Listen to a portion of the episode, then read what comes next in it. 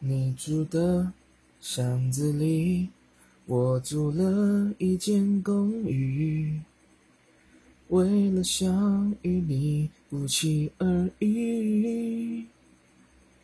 高中三年，我为什么为什么不好好读书？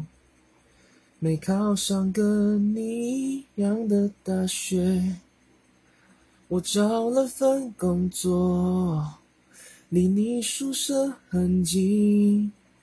当我开始学会做蛋饼，才发现你不吃早餐。我，你又擦肩而过。你耳机听什么？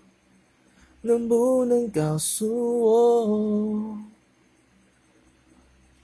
躺在你学校的操场看星空，教室里的灯还亮着，你没走。记得我写给你的情书，都什么年代了，到现在我还在写着。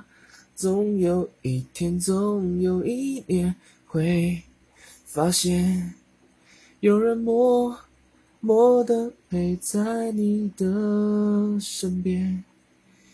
也许我不该在你的世界等你收到情书，也代表我已经走远。